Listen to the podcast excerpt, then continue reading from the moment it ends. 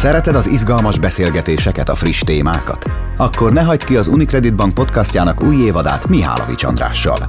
Megtudhatod, hogyan függ össze a fenntarthatóság és az ESG fogalma, mit gondolnak a témáról az egyes generációk, és mit tesz a gyakorlatban a bank az élhetőbb jövőért. Mert a bank nem csak apró betű és kamatláb. Pénzügyekről, nyakkendő nélkül. Ez az Unicredit Podcast. Köszöntöm kedves hallgatóinkat, ez az Unicredit Podcast. Én vagyok ennek a műsorvezetője, Mihálovics Andrásnak hívnak. A mai beszélgető társam pedig Köles Gyöngyvér, az Unicredit Bank Private Banking üzletágának vezetője. Köszöntelek itt a beszélgetésünkben. Üdvözlök András, és üdvözlöm mindenkit, aki hallgatja. Fenntarthatóságról beszélgettünk ebben a podcast sorozatban, a generációk a fenntarthatóságról, de az előző beszélgetésben, amelyet Steigerwald Krisztiánnal folytattunk, egy nagyon érdekes következtetésre jutottunk, ez pedig valami olyasmi volt, hogy az emberek nem is nagyon tudják, hogy mi az a fenntarthatóság. Általában valamiféle környezetvédelmi problémával azonosítják a fenntarthatóságot, hogy gyűjtsük szelektíven a szemetet, kapcsoljuk le a villanyt, stb. stb. Egy bank, egy pénzintézet, gyanítom ennél cizelláltabb megfogalmazást tesz a fenntarthatóság kifejezés mögé, meg hát aki újságot olvas és tévét néz, rádiót hallgat, az azért tudja, hogy egy bővebb fogalomkört takar ez az egyetlen szó, hogy fenntarthatóság. Ez így van, a fenntarthatóság kapcsán azért egy elég komoly történelem húzódik már meg, úgyhogy én itt a Krisztiánnak a gondolatmenetét folytatva egyébként itt elárulhatom talán nektek, hogy évfolyam társak is voltunk annak idején, úgyhogy nagy izgalommal forgattam a kutatásnak a végeredményét, illetve magában a fókuszcsoport vizsgálatokban is részt vettem, tehát élőben tudtam megtapasztalni, milyen komoly munkát végzett, és nagyon hasznos volt ez számunkra. De valóban, ahogy te is mondod, ez a fenntarthatóság, ez egy ö, első hallásra nagyon könnyű érteni ezt a szót és mivel most itt egy vállalati értelemben használjuk, ezért tényleg fontos, hogy végigmenjünk rajta, hogy valójában mi is ez mert lehet, hogy rögtön azzal sokkolnálak, hogy ez, ami most zajlik, ez igazából már a harmadik hulláma a, a vállalati environmentalizmusnak, tehát ez már a 70-es években elkezdődött, akkor nem fenntarthatóságnak nevezték, egy teljesen más hőfokon futott. Szerintem érdemes végigmennünk rajta, hogy, hogy megértsük, hogy most milyen érde, hőfokon megyünk. hallgatom ezt, hogy már 70-es években azt hittük, azt hinne az ember, hogy a fenntartatóság egy hot topic, amely az elmúlt néhány évben van jelen a vállalkozások meg a hétköznapi emberek mindennapjaiban. Igen, hát ezen a néven egyébként valóban. Ugye a 70-es években az elsősorban az Egyesült Államok a fejlett nyugaton volt jellemző, hogy ott még ekkor azt jelentette, hogy a szabályozásoknak való megfelelés. Tehát az nyilvánvaló volt, főleg a petrokémiai iparágakban, hogy azért elég komoly környezetkárosítás mellett zajlottak az akkori tevékenységek, és a szabályzók hát igyekeztek ezt kordában tartani. Ekkor az elsődleges vállalati célkitűzés ott még az volt, hogy hát ha már van a szabály, akkor tartsuk be. Tehát egy szabályozásnak való megfelelés volt ebben az időszakban. Európában már egy kicsit előrébb jártak a vállalatok, érdekes módon, Például Németországban a 70-es években én külön utána néztem ennek, mert tényleg nagyon érdekes, ugye, hogy a vállalatirányítási témát is tartalmazza a vállalatok számára a fenntarthatóság. Ott például kísérleteztek ilyennel a Henkel és a Bayernek a, az üzemébe, tehát ott a Rajna mentén oda költöztették a menedzsmentet is. Tehát ott, ahol ott az aktivitásták tüntettek, meg ahol azokat a kellemetlenebb gázokat lehetett mondjuk beszívni, oda ültették a döntéshozókat. Tehát ez már az első csírája volt annak, és a 70-es évekről beszélünk, hogy a vállalat irányításba is kezdett beszivárogni ez a fajta gondolat. Uh-huh. Ez így elég, elég meglepően hangos. Abszolút, hát saját bőrükön érezhetik a döntéshozók a saját döntésüknek a következményeit, és ez nyilván ösztönzőleg hat arra, hogy olyan dolgokkal foglalkozzanak, amelyekkel egyébként lehet, hogy nem. De mi jött a 70-es évek után? A 70-es évek után, hogyha valaki élénken figyeli ezt a témát, azért elég komoly katasztrófák történtek, ugye csak a bofári katasztrófára elég gondolni, de ugye még a 2000-es években is a mexikói öböl szennyezése, ugye Nigéria környékén mai napig nagyon sok szennyező anyag jut a természetbe. Tehát ott voltak, ugye 84-ben volt az első olyan nagy katasztrófa, hogy ez a Vopáli, ahol már nem csak az volt izgalmas, hogy a szabályozásoknak valaki megfelele, hanem ott nyilvánvaló volt, ugye ott több mint 20 ezer ember halt meg ebben a, a katasztrófában. Hogy a vállalatok komoly reputációt veszíthetnek, hogyha valamiféle katasztrófa bekövetkezik. Úgyhogy ez volt igazából a második hullám, ami itt elindult, a 80-as, 90-es években, amit úgy hát nevez a szakirodalom, hogy stratégiai környezettudatosság. Ugye itt már egy kicsit proaktívabbak voltak a vállalatvezetők, de az elsősorban a cél az azért az volt, hogy a veszteségeket elkerüljék, tehát uh-huh. nyilván azért az óriási költség kártalanításokat fizetni, ugye a PR kockázatok, meg a megsemmisült üzemeket helyreállítani. Tehát itt még inkább azért ez volt, ami vezérelt őket, valaminek az elkerülése. És aztán ugye a 2000-es években hát még ezek ellenére is előfordultak komolyabb katasztrófák, amiről beszéltünk, és ennek is révén, meg másrészt ugye a klíma katasztrófa, klíma tudatossága kapcsolatos közbeszéd annyira erős lett, hogy több olyan tényező is összeállt, hogy egy harmadik hullám tudott elindulni. Ez, amit most fenntarthatóságnak nevezünk, ez teljesen már a szabályozások előtt jár. Tehát ami ebben új, hogy itt már nem valamiféle szabályozónak, törvénynek akarnak a vállalatok megfelelni, hanem a saját fogyasztóiknak pontosan érzik azt, hogy egy nagyon erős társadalmi nyomás alakult ki, és hát ami nagyon újszerű gondolat itt ebben, hogy ez valójában pontosan azért, mert a kereslet és a kínálat ugye óriási erő van a keresleti oldalon, hogy egy fogyasztó mit hajlandó és mit nem hajlandó tolerálni, hogy igazából a profit szerzéssel is kompatibilissé lett, és maga az, hogy a környezeti társadalmi vonalon értéket teremteni megfelelő vállalatirányítási módszerek mellett, ez tulajdonképpen azon kívül, hogy nagyon hasznos a teljes világ számára, ez azért tud igazán nagyon hasznos lenni, és igazán jól elterjedni, mert a profittal is korrelál, nézzük ezzel szemben nagyon őszintén. Uh-huh. Hát akkor behozunk egy betűszót, amely már ismerősen csenket nem csak nekem, mert az előző podcast sorozatban elég sokat hallottam erről, de remélhetőleg a kedves hallgatóknak ez az ESG, ugye? Igen, ez az ESG, én nagyon szeretem azt az elméletemet, hogy mindent meg lehet ragadni egy jó magyar közmondással. Ez az a szó kapcsolat, ahol igazából felsültem, úgyhogy a, a, a, azt találtam ki igazából egy kicsit így átvezetve, hogy szokták mondani, hogy a pokolba vezető út is jó szándékkal van kikövezve. Igen. És uh, talán ami erre legjobban illene, aztán majd elmondom, hogy mi a betűszónak is az értelme, kicsit megfordítva, hogy itt a jóhoz vezető utat is most már csak jóval szabad kikövezni a vállalatok számára.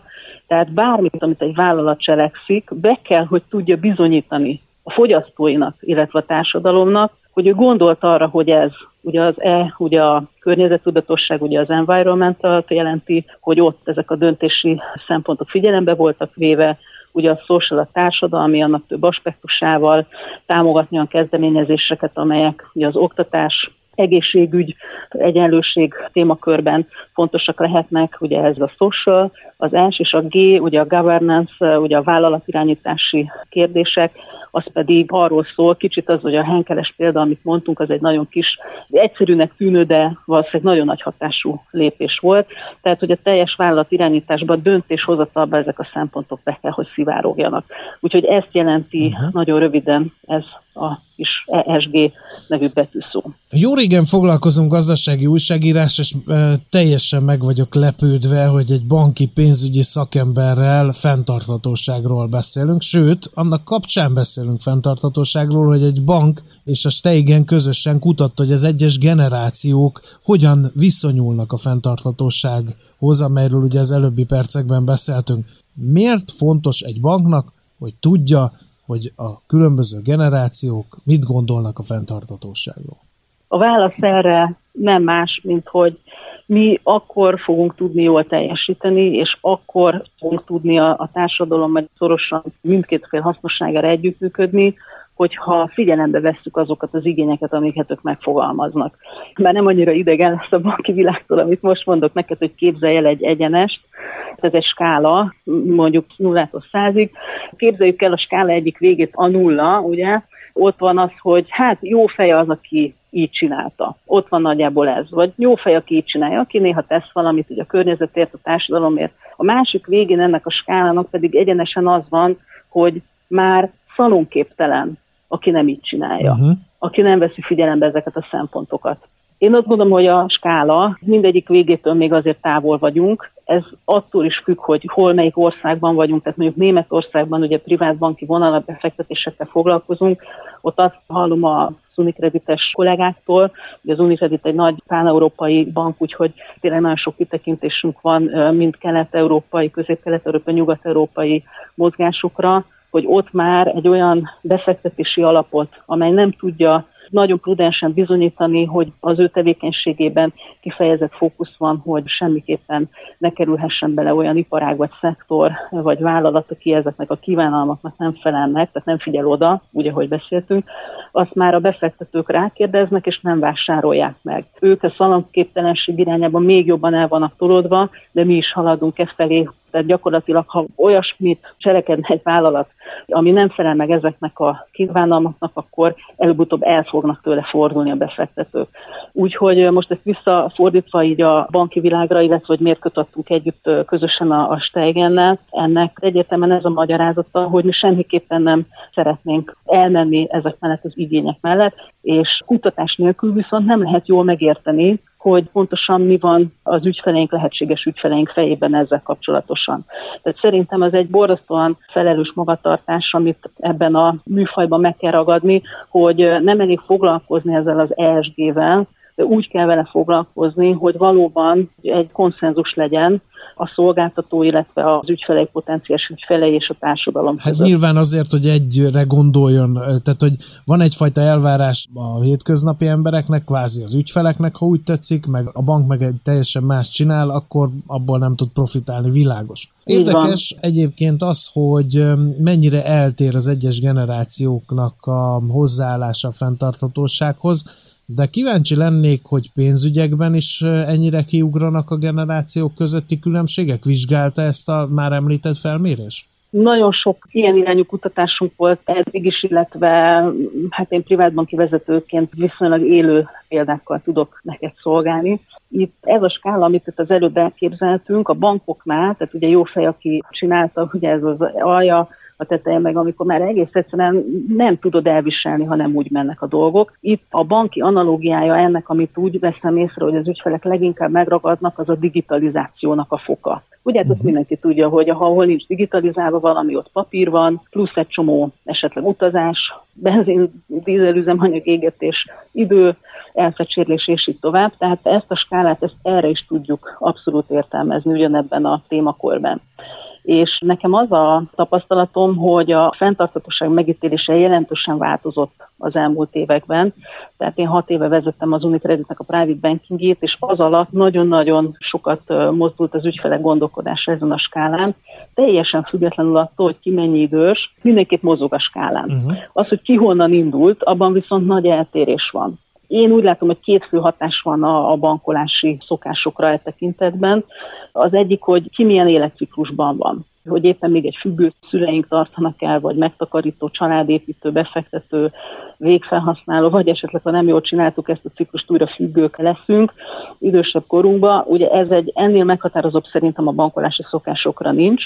Ugyanakkor, hát jöjjön itt akkor, amire kérdeztél igazából, hogy a generációk közötti különbség is hat és hát nem tudom elsőre ugye mit gondolhatnánk, hogy mi az eltérés, talán Általában... a digitális csatornákhoz uh-huh. való viszony. Lehet, hogy egy idősebb ember nem örül annyira, hogy online intézhesse a pénzügyeit, mint mondjuk egy fiatal, akinek meg már alapkövetelmény, hogy legyen egy jó applikáció mondjuk.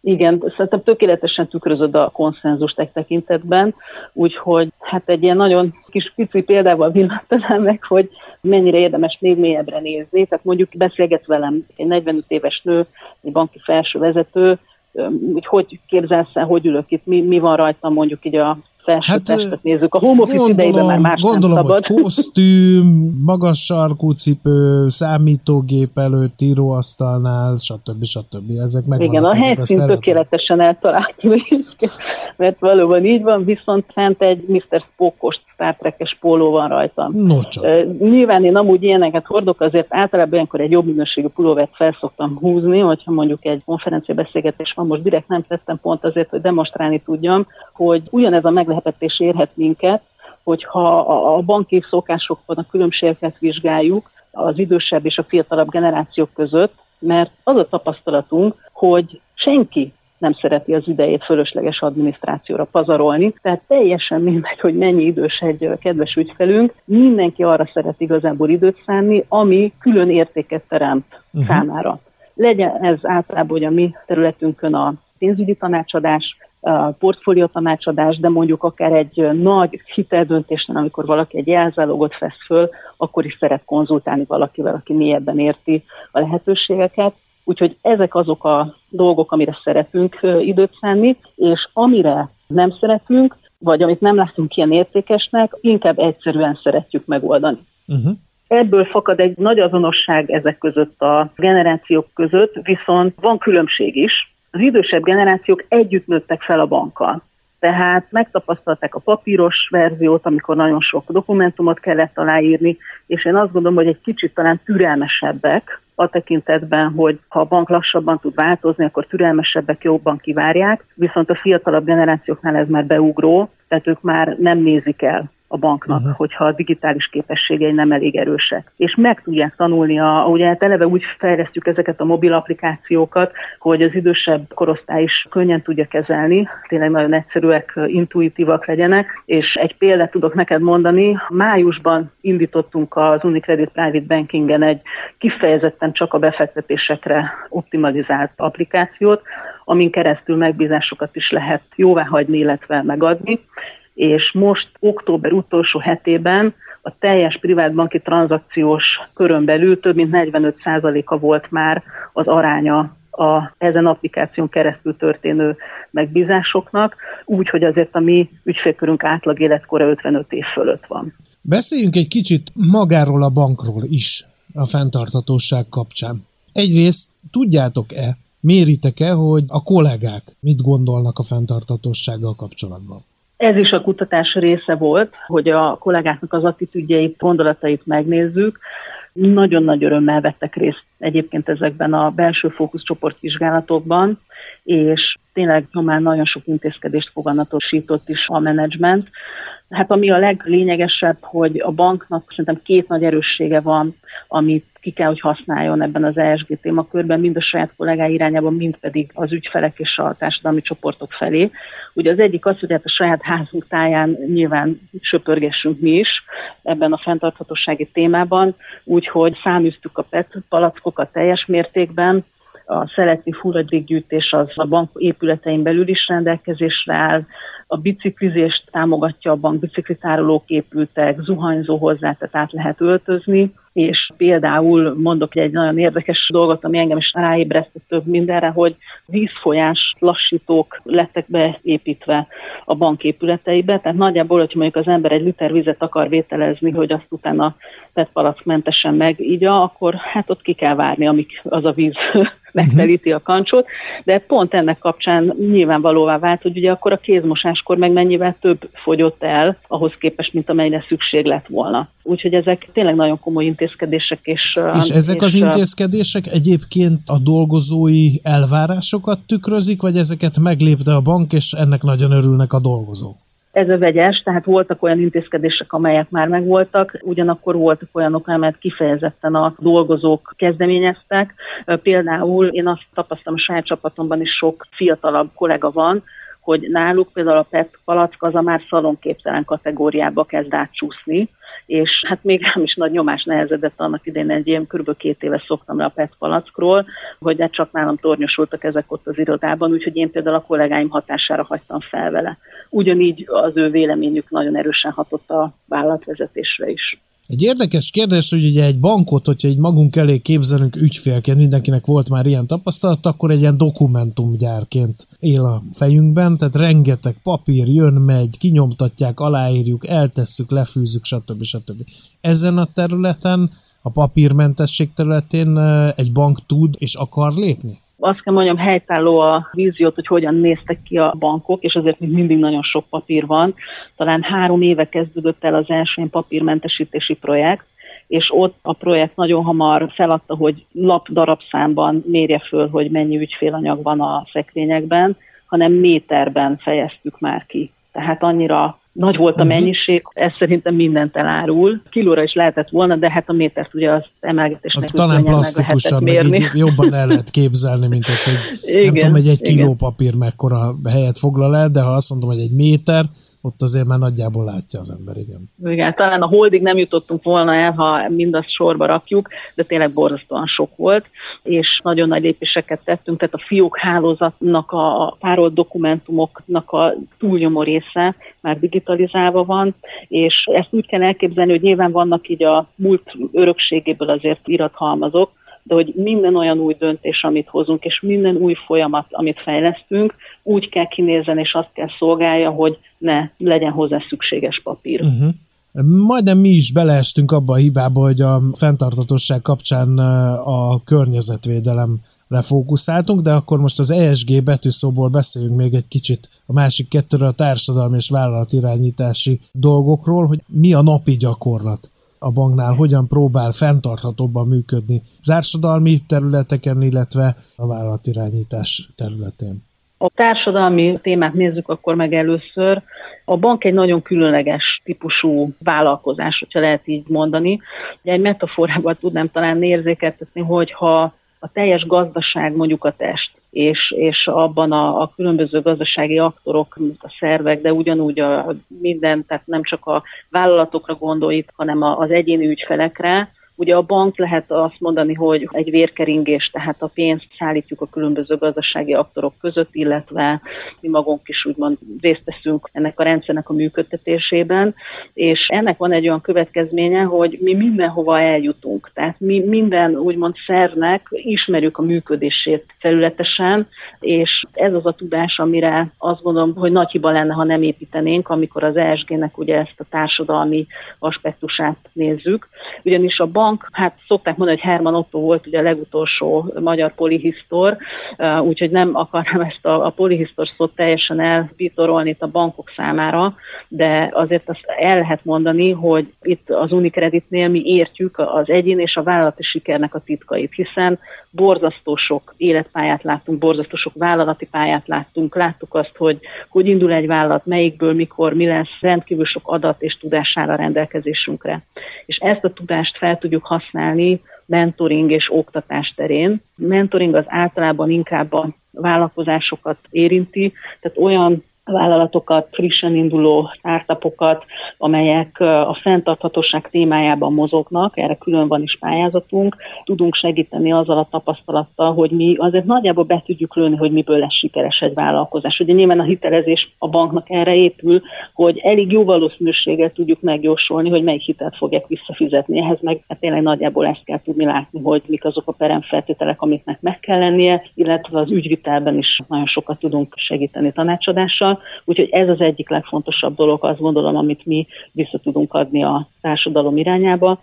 A másik pedig maga az oktatás, mert nem csak a vállalatok számára, hanem az egyének számára is kiemelt jelentősége van annak, hogy mennyire hamar és milyen hatékonyan kezdenek a saját pénzügyeikkel foglalkozni, és hát itt megint csak igaz, hogy a bank nagyon sok esetet látott már, nagyon komoly tapasztalata van abban, hogy hogyan kell megtakarítani, mik a hibák, amiket a legkönnyebb elkövetni, és ezeket különböző oktatásokon, a, ugye pénzhét önkéntesei között ott vagyunk. A BGL-vel van egy együttműködésünk a fiatalokat tanítani a banküzemen kívül még ilyen kérdésekre is. Rengeteg dolgot felsoroltál, és ezt jó volt hallani, de vajon azt méritek-e, vagy kérdezitek-e, hogy az ügyfelek számára mik a fontosak? Mi az, amit számon kérnek, amit szóvá tesznek? Volt a kutatásban egy ilyen elem, hogy mitől fenntartható egy vállalat. Erre mindig érdemes odafigyelni, mert hát nyilván aki ezeket a kritériumokat teljesíti az ügyfelek szemében, az lesz fenntartható. Ugyanakkor ez inkább egy zamár vezető, hiszen emellé még oda kell tenni, hogy mi az, amit mi tudunk, és szerintem ez bátran fel kell vállalni, például a mi esetünkben ez a mentoring oktatás, ezt nem említik például az ügyfelek maguktól, viszont azt gondolom, hogy így levezetünk meg nagyon logikus, hogy ebben mi nagyon sokat tudunk segíteni.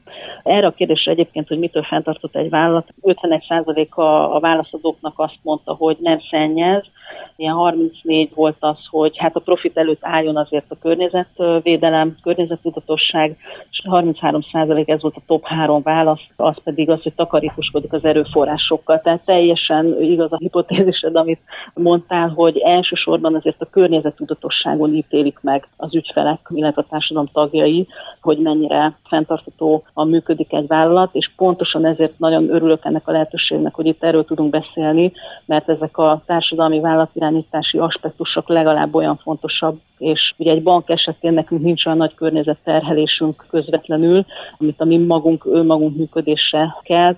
Ugyanakkor az, hogy társadalmi felelősségvállalásban a mentoring, oktatás, illetve a hitelezésünk, ugye, hogy milyen típusú szektorokat hitelezünk, esetleg van-e olyan, ami számunkra már szalonképtelen, mert mondjuk ott nem tesznek eleget a környezeti károk visszafogásáért, ebben viszont a bank nagyon sokat tud hozni a össztársadalmi konyhára.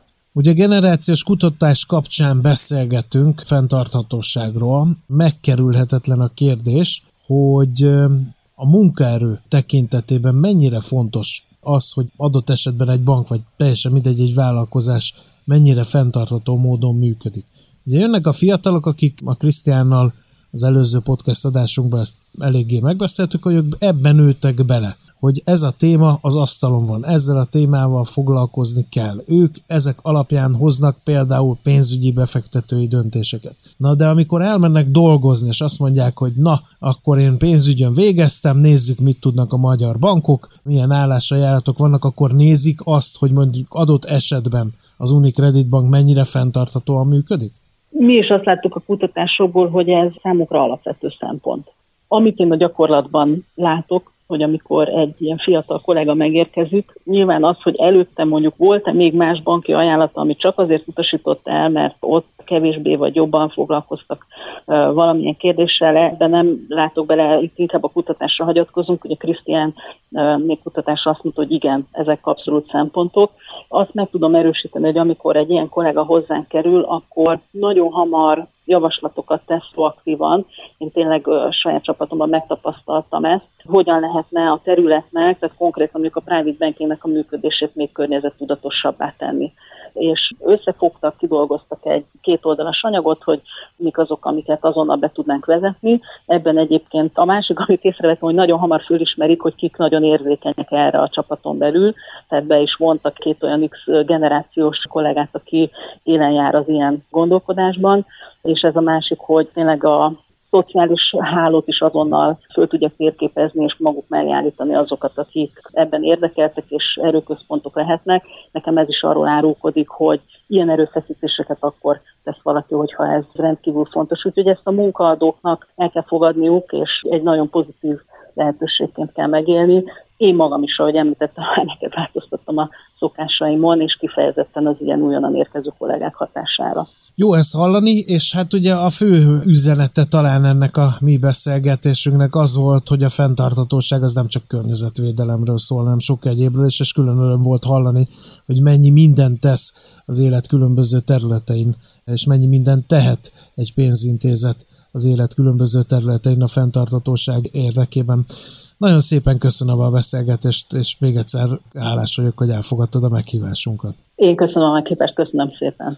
Az elmúlt percekben Köles Gyöngyvérrel beszélgettem az Unicredit Bank Private Banking üzletágának vezetőjével a fenntarthatóságról és arról, hogy ezt hogyan tudja a mindennapi működése során szem előtt tartani egy pénzintézet.